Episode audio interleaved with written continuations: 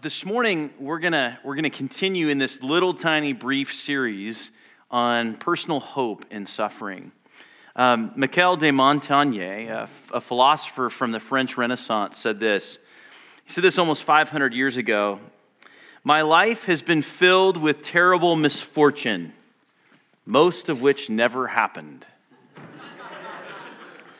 and uh, I think some of us can relate to that. Um, Dr. Walter Cavert reported on a survey on worry, and he indicated that only 8% of the things that people worried about were legitimate matters of concern. The other 92% were either imaginary, things that had not happened, things that never happened, or involved matters over which the people had no control anyway.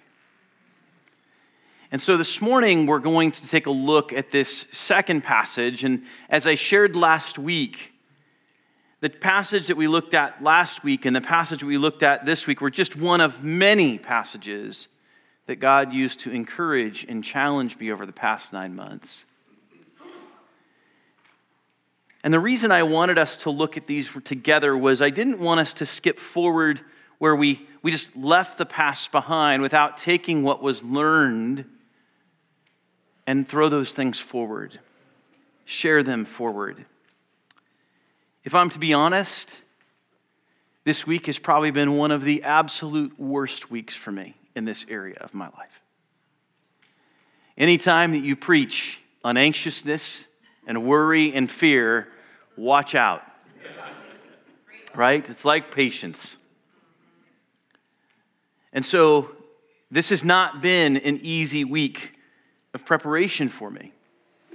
Frankly, I've cried many days, I've sobbed, I've wept. But the need for God's constant presence and the simplicity of His truth is vital as fear attempts to replace faith and anxiety tries to thwart peace, as we saw last week. And so, like last week, this sermon title this morning is Suffering Peace, and it's a play on words. That peace can either suffer during our suffering or be a blessing in the midst of our suffering. But regardless, ultimately, who and what we seek will determine whether we experience the latter, and that is God's peace. So let's go ahead. We're going to be reading from Philippians chapter 4 I'm going to have Emma hold off on bringing the, the verse up on the screen just for a moment because I'm going to read the first three verses. And then when I get to verse four, we're going to read verses four through nine, okay? So let's go ahead and stand together as we read God's word this morning. And this is what it says. Beginning in verse 1, it says, Therefore, my brothers, whom I love and long for, my joy and crown, stand firm thus in the Lord, my beloved. I entreat Euodia and I entreat Syntyche to agree in the Lord.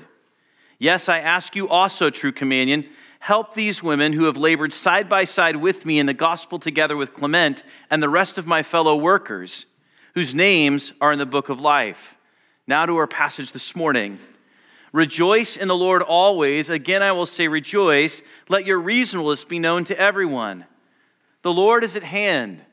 Do not be anxious about anything but in everything, by prayer and supplication, let your, with thanksgiving, let your requests be made known to God. And the peace of God, which surpasses all understanding, will guard your hearts and your minds in Christ Jesus. Finally, brothers, whatever is true, whatever is honorable, whatever is just, whatever is pure, whatever is lovely, whatever is commendable, if there is any excellence, if there is anything worthy of praise, think on these things. What you have learned and received and heard and seen in me, practice these things, and the God of peace will be with you. Let's pray. Father, thank you for the peace that you promise in your word. Thank you, Lord, for this instruction today of how to experience, God, your peace, to stand firm in the midst of worry, in the midst of fear. Father, thank you for the gift of Jesus, the presence of peace that is within all those who believe.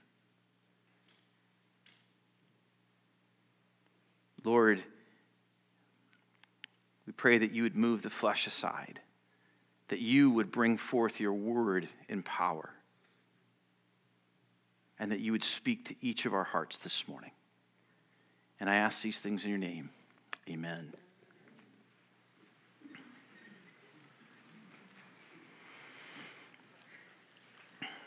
As we talked about last week, my hope for this little brief series is not one of heaviness, but as one of encouragement, one of joy, and one of simplicity. That in the depth of suffering, often we can be overburdened with deep theological truths, and what we need is the very simplicity of the gospel of which Jesus speaks. And so this morning, at the heart of this particular text is the idea of seeking God and his glories in suffering enables us to stand firm and experience the peace of his presence. Seeking God and his glories in suffering enables us to stand firm and experience the peace of his presence. It is that we are seeking suffering peace. Peace in the midst of our own suffering. Now, Paul's no stranger to suffering. At this point, when he's writing, he's writing his letter to the church in Philippi from prison. And he emphasizes the joy that believers can find in Christ and his church. He exhorts them to remain steadfast in this joy when he says in verse 1 Stand firm thus in the Lord, my beloved. He then goes on and he points out that in verse 2 and 3 that there's a need for those within the church to encourage and assist two faithful servants of God in reconciliation. Now, this leads us to our passage this morning in verse 4. Rejoice in the Lord always. Again, I will say rejoice. One of the most famous verses in Scripture. Rejoice in the Lord always. Again, I will say rejoice. Now, what's important here is there is an emphasis on this idea of rejoicing. That our joy is to be found in Christ. Our joy is to be found in the Lord. See, when we're confronted with situations which seem insurmountable or overwhelming, our first call is to praise God. Our first call is to praise God. See, in praising God, we're actually reminded of his sovereignty over all people and situations and things. That's why in Psalm 150, verses 1 through 2, it says this Praise the Lord, praise God in his sanctuary, praise him in his mighty heavens, praise him for his mighty deeds, praise him according to his excellent greatness. I think sometimes we can look at praising God and we can really wonder how to do that. Where do we begin? When we're in the midst of suffering or in trial, what are we actually praising God about? Are we thanking Him for the situation or the circumstances and saying, Praise God, I'm being broken? Most of us aren't at that place. Even Jesus Himself wept in the garden as He looked at the cup of wrath that was before Him and yet he called it joy. He spoke of a joy that was going to the cross, not the cross itself being one of joy, but what was to come, which is the redemption of mankind. So, in our praise, we're acknowledging the sovereignty of God. God is not asking us to praise Him for the circumstance. He's asking us to praise him for his greatness and for his goodness.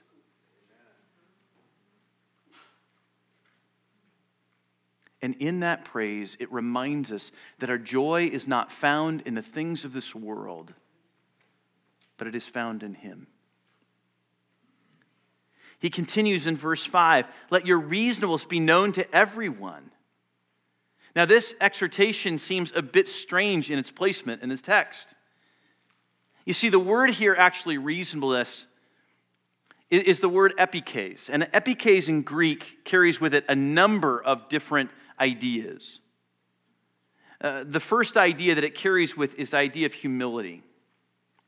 The second is gentleness, and it goes through a myriad of good tempered and gracious and forbearing and even and considerate. And so, reasonableness is this, this word that is encompassing all of these things. And yet, when we're overwhelmed and we're anxious about a situation or its pending outcome, our reasonableness is often the first thing to go. We become reactive, we become angry, we become impatient, we become prideful, where we look for our own solutions rather than seeking God for His. And He's pointing this out. If you're going to stand firm in Christ, remember His sovereignty and let your reasonableness, your humility, your patience, your gentleness be shown to everyone. We don't get the freedom to say, Well, I'm anxious today, so it gives me the freedom to be a jerk, right? I'm hurting today, so that should be an excuse for me to lash out at you. I'm overwhelmed, and so therefore I'm impatient.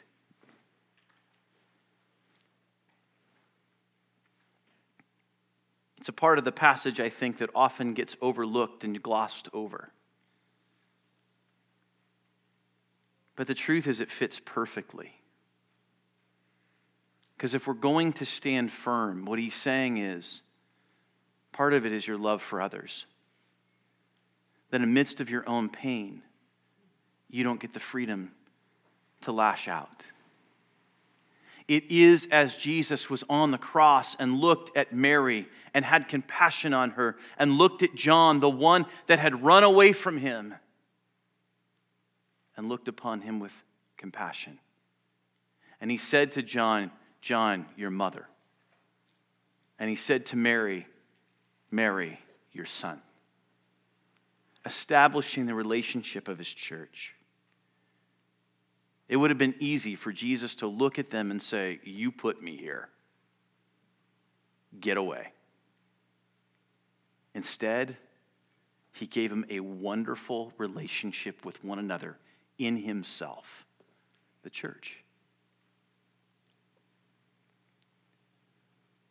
So then he goes on and he says this After saying, Let your reasons be known to everyone, he then says, The Lord is at hand. Now, why does he say this? He says this because the only way that we can remain reasonable is to realize that the Lord is hand. He's saying, stand firm, for God is near. When we're overwhelmed, often the first thing that we think of is not about God's nearness. Our first question often is God, where are you?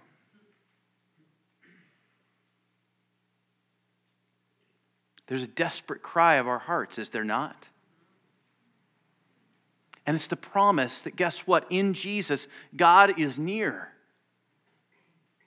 We're told that God is near to the brokenhearted. And so we can be reasonable because the Lord is at hand, He is near. Now, peace can only be found in God and it's vital to standing firm in Him. Apart from experiencing His peace, we're going to be flopping all over the place.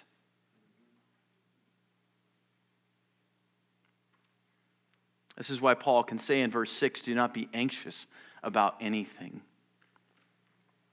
Now, it's important to note that we're still going to worry and have deep concern over matters, and that's natural.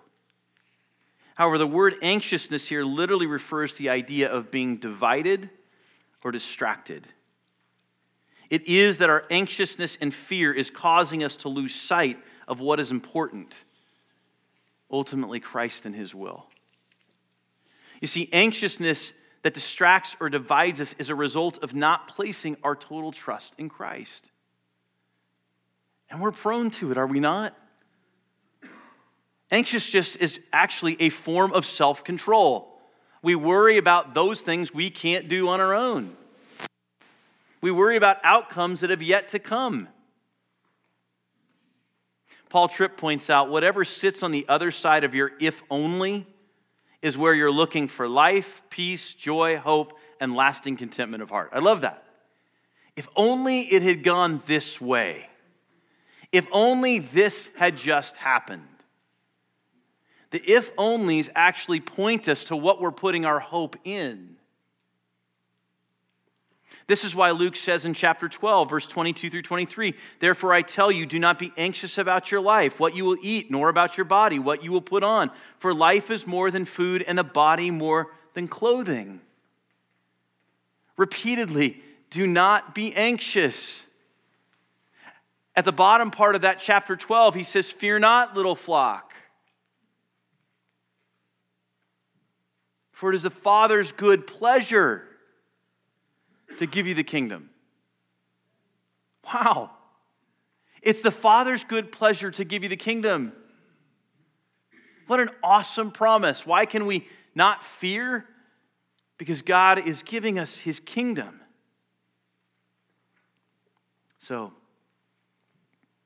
the only way that we're going to be able to stand firm in the Lord then is by seeking the Lord in his ways rather than trusting in ourselves and the methods of the world.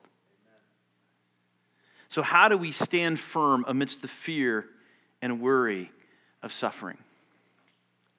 Well, the first is through our prayer life. Our prayer life. Seeking God with thanksgiving. But in everything by prayer and supplication with thanksgiving, let your requests be made known to God. Now, the word prayer here is a word that's actually used to describe communing with God. It's a general word. And it, it's this idea of talking to God. In our suffering, we can be very busy trying to resolve problems and forgetting who is actually the resolver of those problems. For much of my life, I'll give you a little bit of a background on me. My life has been fixing problems. It started when I was relatively young parents were divorced, I felt this deep need to step into the role of taking on the, the aspects that my dad did not take on in our home. The first two companies I went to work were startups that were startups by major corporations, small amounts of employees. Jack of all trades, master of none. Fix every beta test and every problem you can imagine. And then I worked for a staffing company. I went worked as a staffing manager. My job was to go into underperforming offices and put processes in place to bring them back to productivity. And then God brought me into church environments where twice different pastors were under church discipline and having to transition churches and move churches in that direction.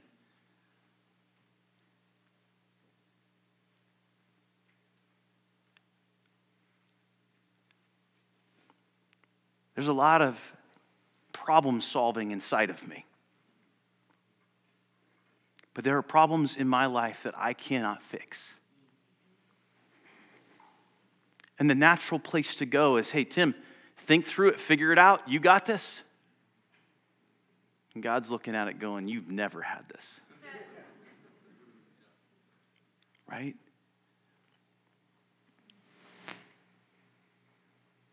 The truth is is that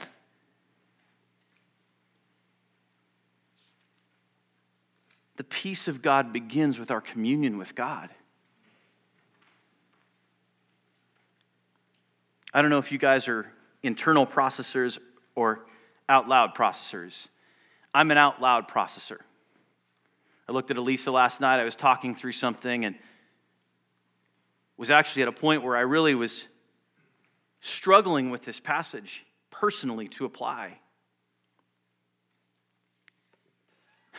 And I said, Don't take anything that I'm saying right now too seriously. But I needed to talk to her. And then I just stopped and I'm like, No, actually, you know who I need to talk to? I need to talk to the Lord. Right now, I need to talk to the Lord. 1 Peter 5, 6 through 7 says, Humble yourselves, therefore, under the mighty hand of God, so at the proper time he may exalt you, casting all your anxieties on him because he cares for you. So in our prayer, we seek him and acknowledge that he is sovereign over everyone and everything. Now, this prayer is marked by supplication. When we come to the Lord, we make requests of the Lord specifically. We actually ask the Lord for things. You know why? Twofold. One is we get the opportunity to see God answer those prayers clearly in both the affirmative or in the negative or even in the wait. The wait is just us actually sitting upon God saying, God, it's in your timing and in your place. The second thing that we actually get to see is because we're asking God specifically, if those things are not coming about in the timing that we are desiring, we are able to see his answers at work. It actually builds a confidence, it gives us a peace. Nothing is left hanging out there. And this supplication involves a pleading and an urgency.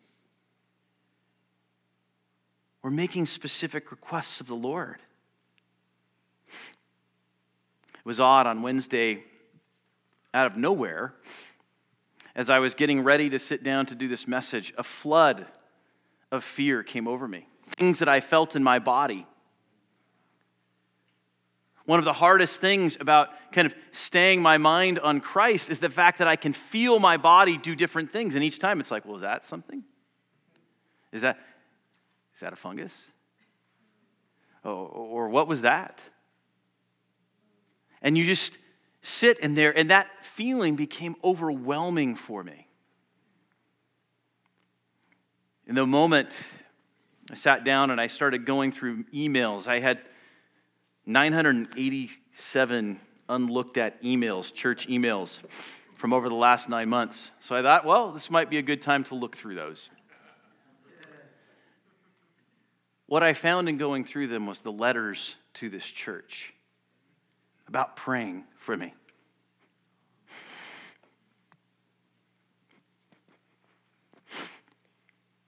I can't tell you what a blessing it was. But even more than the prayer was seeing God's hand in it. Seeing God's deliverance that in the weariness gets lost And I was able to rejoice over, oh, yeah, God, you did do that. And you did do that. And you did answer in this way.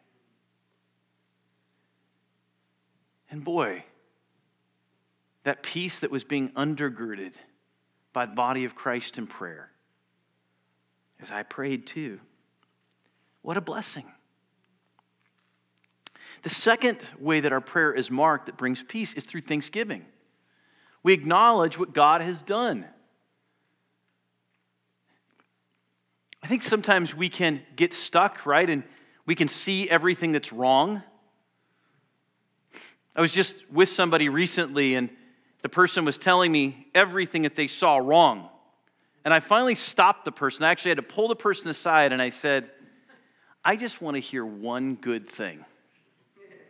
One good thing. And as we talked about this, what I found was that for this person, it was very difficult to find one good thing because we're so good at seeing all that's broken. But when we start in our prayer, when we put our requests before the Lord and we do it with thanksgiving, what we're acknowledging is the goodness that's already occurred. It reminds us that not everything is that bad. And it acknowledges that God is at work within us and for us. So, prayer that brings peace is a prayer that seeks God with thanksgiving. Psalm 94 19 adds, When the cares of my heart are many, your consolations cheer my soul. Just by being communing with God, our hearts are encouraged. I can't tell you the number of times where sitting in a hospital bed, I sat there and the only thing, and I kid you not, I could care less if I ever watch TV again. I don't even want to see it. It doesn't, it's just, there are a few things that are on, probably sports, I'll watch sports, but there are so few things that interest me. And I remember lying in that bed and reading his scripture, and then the only thing that was important was talking to God communing with Him. And it was amazing how when I communed with God, the anxiousness went away. It was also amazing how quickly, when I stopped communing with God, the anxiousness came back.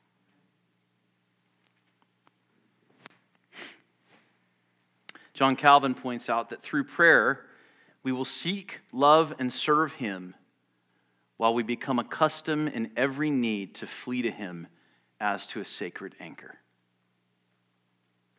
The more we pray, the more we see him as our anchor. Steven Cole continues It purifies our desires since we must bring them to God Himself. It prepares us to receive thankfully what He gives, being reminded that it comes from His hand. It helps us to meditate on His kindness as we delight in what He's given. It confirms to us our own weakness and God's great providence and faithfulness in meeting our needs. That's the beauty of prayer. So we see a prayer life as vital to experiencing his peace. The second is our thought life. Our thought life, seeking God's glories. Seeking God's glories. And I'll explain this. Now, notice here the exhortation is to think about these things. He says, Finally, brothers, whatever is true whatever is honorable, whatever is just, whatever is pure, whatever is lovely, whatever is commendable, if there is any excellence, if there is anything worthy of praise, think about these things. Now, this word think is actually meditate. It's not just, hey, I have a fleeting thought. It is setting your mind on these things, meditating on these things. It's not a once over. It's not something where you just walk by and you go, yeah, well, I thought about God's goodness. Now I'm done. Should have his peace. On the contrary, it's actually sitting on that, thinking about God's peace, thinking about God's truth, thinking about those things which are pure and just and right and noble.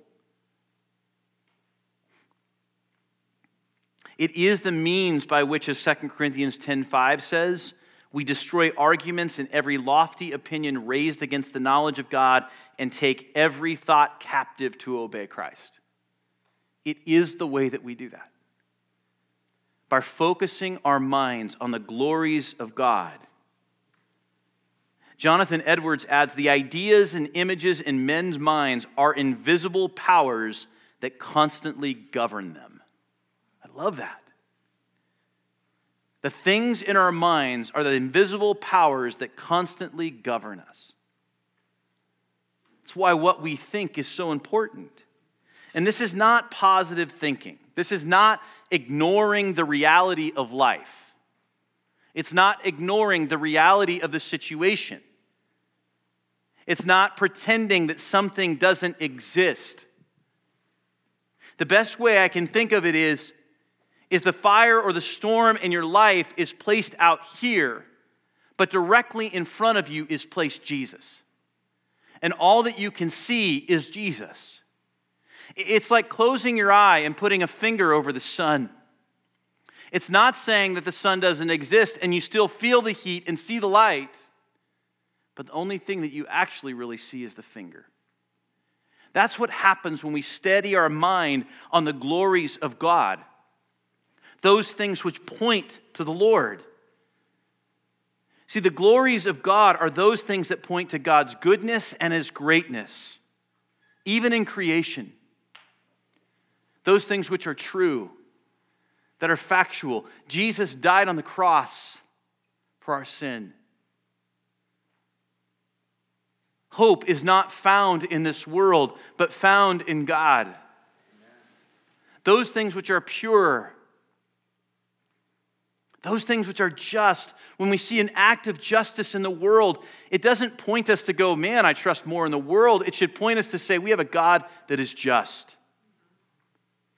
And the best part about it is that because he is just, I can entrust all things to him. It is that when we see these things which point to that which is true and that which is honorable and that which is just and that which is pure and lovely and commendable and anything of excellence.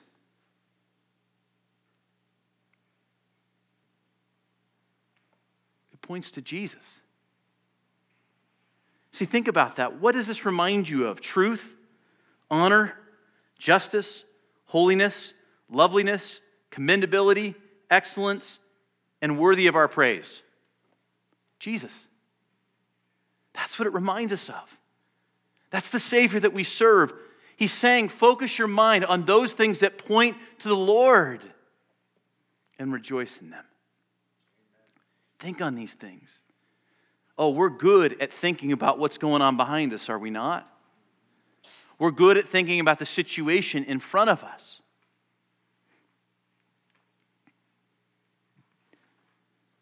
One of the greatest struggles for me has been over nine months, every day, waking up and taking a blood pressure, three nonetheless, every morning and every evening, and a temperature. Taking blood work, which was weekly, sometimes more than weekly. The constancy of doctor's appointments. You want to talk about taking your mind off of something? Every time that I tried to take my mind, my mind would get pushed into these things the anxiousness of that. We're never intended to have that kind of information. But it consumes us. And is it any wonder that the peace struggles because our minds are consumed with things that God's saying, listen, change that. It doesn't mean we don't do those things, but it does mean that our minds need to have a shift. So that now, when I look at my surgeon, rather as seeing it as one who's going to come in and find something else that's wrong, I can look at him and say, Wow, God, you are a wonderful God to create humans that can do 17 hours worth of surgery meticulously. We asked him a single question Why did it take so long? Maybe a dumb question. What he shared with us was interesting. He said, Tim, Everything in your body, in that section of your body, is considered infected. All the stitches that were put in you in 2015 had to be accounted for. There were over a hundred. I had to find every single one, count them, catalog them, and take them out of you. Think about that. The meticulousness. Me, I'd be tired after 10 minutes, right? These guys are in there 17 hours, right? Focused in this one spot. That's a glory of God. That's only accomplishable because the Lord does it. And it points to his greatness. And so we can rejoice over those things. Our, our thinking and our thoughts have to change. And let me share with you I am not perfect at this by any means. This is a wonderful, masterful, horrible work of progress in my life. And when I say horrible, it is painful. But I do know this that when my eyes are steadied on Jesus, God's peace is overwhelming and without understanding.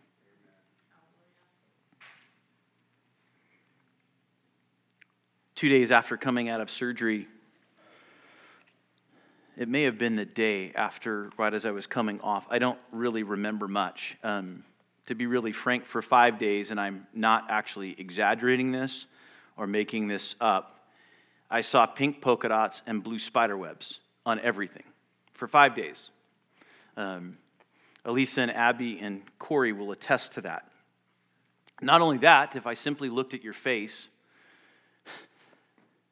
what I saw was over 2,000 birds flying across what was, I thought, my eyes. And what I would see is your face on every single one of those birds. Okay? I had no reference point for being able to describe this to doctors except to say I'm seeing double vision. But it took too much energy to try to figure out what I was seeing. And the doctors kind of looked and they said, with kind of hope, let's just give it a few days. Sounded good to me. I was really wondering what would happen if it didn't change over those few days. But in the day of coming out of the surgery and the ventilator being pulled off, what I can describe to you is only being felt like what it must feel like if you were hit square by a Mack truck. The spreaders that they use to keep you open for that long are not designed to do so. Everything in your back and your body is being stretched and torn. All I knew is I never wanted to move again. I wondered how I was going to cough, and the fear of getting up was overwhelming. More than that, I didn't understand my surroundings at all. It took me four days to figure out I'd have been in the same room the whole time. And on that day, Elisa was in and she was going through things. As she said, she counted 26 different pumps attached to me. That didn't include the catheters and the chest tubes. 30 tubes. If you'd been in there, what you would have seen, and this is what I saw, was a bank of lights from all these pumps behind me. In fact, I turned to Corey and I said, This is a really funny question, but are we in a spaceship? Remember that as clear as day. Because I could not make sense of what I was seeing. After answering those questions and explaining to me to what they were, Corey got up and walked out. What I didn't know was that Abby was in the room. And I remember when Corey and Elisa were out of the room, it scared me. I felt alone. And Abby came walking around the corner and she just pulled up scripture and she started reading it.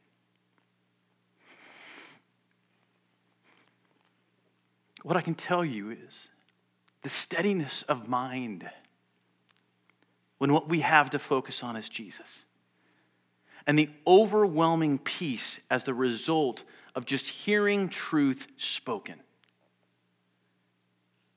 steadies our hearts and our minds. It allows us to experience his peace. So when the instruction here comes that we are to think on these things, on God's glories, if you don't know where to begin, Begin here. Begin here. Let the word of God sink into your heart, even when you're struggling with his presence. Hebrews 12, 2. We're told this, and it's wonderful. It's about Jesus. And he says this Hebrews 12, 2 as I looked up Hebrews 2:12. Sorry about that. It says, "Looking to Jesus, the founder and perfecter of our faith, who for the joy that was set before him endured the cross, despising the shame, and is seated at the right hand of the throne of God." Who better to run to? The one who counted it as joy to go to the cross for our sake, for our sin, suffering a death that was not his own, despising shame on our behalf. Who better to run to?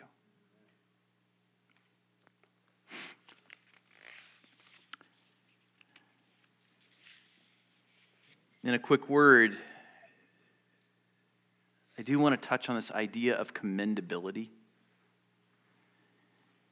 when it says here that we are to think on whatever is commendable, it actually deals with graciousness and speaking well of others. It's the exact opposite of a critical spirit. So when you find your mind focused on other people and their failures, move it off. To experience the peace of God, you can acknowledge the truth of what has happened, but don't stay there. If you do, the peace of God will not, will not be sensed in your own life. So, verse 9 then continues this What you have learned and received and heard and seen in me, practice these things, and the God of peace will be with you. So, the promise of peace that is here. We have our thought life, our prayer life, and the promise of peace is living life. Living life. God's peace will guard you through his presence in Christ. God's peace will guard you through his presence in Christ. It is in his peace that we are able to live well. It is in his peace that we are able to stand firm. It is in his peace that his presence is experienced and we experience his peace because Christ is with us. You see, part of communing with God is actually moving towards the Lord, not away from him. Part of communing with God is, as Paul said here, what you have learned and received and heard and seen in me, practice these things. If we're walking in disobedience, if we look at this and say, well, that's not how I want to deal with this, we're going to be in trouble. We're not going to feel the peace of God. We're not going to know the peace of God. The way we're going to experience the peace of God is by walking out what He's instructed us to do.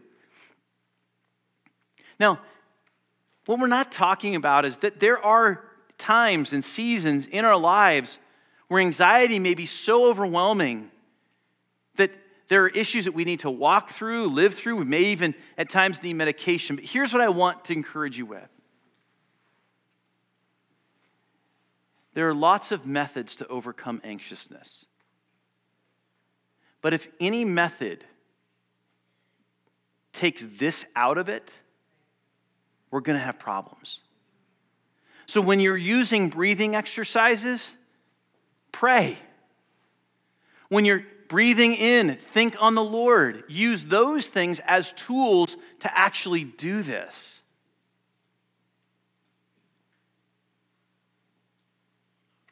It's important that we realize that in those tools that those tools can be helpful for us. But they don't negate what scripture says. We need to actually see that these are blessings and means by which we can actually apply what scripture says and they need to be applied with the scripture. John 14, 27 puts it this way Peace I leave with you, my peace I give to you. Not as the world gives, do I give to you. Let not your hearts be troubled, neither let them be afraid. What a wonderful passage. Not as the world gives. Why? Because Christ has given himself. He is your peace. He's sufficient for all your needs. He's the one that's interceding for us even when we, we don't even know what to pray. You ever been to that point in your life where you pray and you're like, God, I got nothing? But you know you got everything. The Spirit is interceding on your behalf. The Lord knows your weariness as you seek Him, as you come to Him. It's a peace that doesn't leave because it's not based upon situations or circumstances, it's based upon Christ's presence. Kelly had no idea that I was going to be reading from this passage, but Isaiah 26 3. You keep him in perfect peace, whose mind is stayed on you because he trusts in you. That's where the peace of God comes from. And in so doing, Christ keeps us as well. Now, these are simple truths, but boy, aren't they hard. Now, I want to encourage you if you look at your notes, you'll see prayer life, thought life, and living life together. Last week, I encouraged you at the end of that message to, rest, to run, rest, and rely on God. The simplicity of resting in faith in the goodness of God. Today,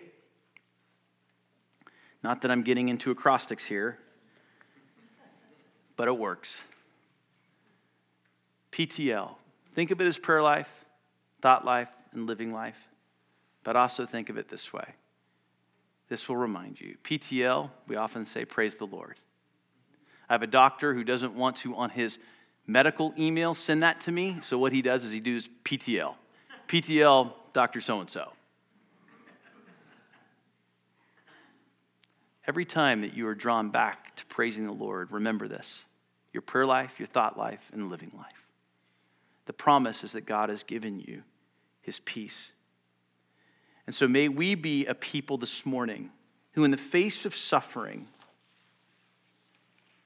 seek God and his glories, not methods of man,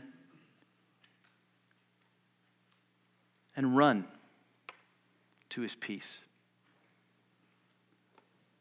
with our hearts and with our minds and with our lives. Amen? Amen. Amen. Let's pray. Father, as we prepare for communion this morning, we thank you that you are the peace that we have. That peace is not bound up in things or in man, but it is bound up solely in you. Father, let us rejoice and rejoice all the time knowing that, Lord, as we come to you and commune with you, as we think on your glories, and as we rejoice in your peace, that we have what we need to stand firm in you. May our lives reflect your very truth. And may we experience the peace that can only come from your presence in our life. And we ask this in your name. Amen.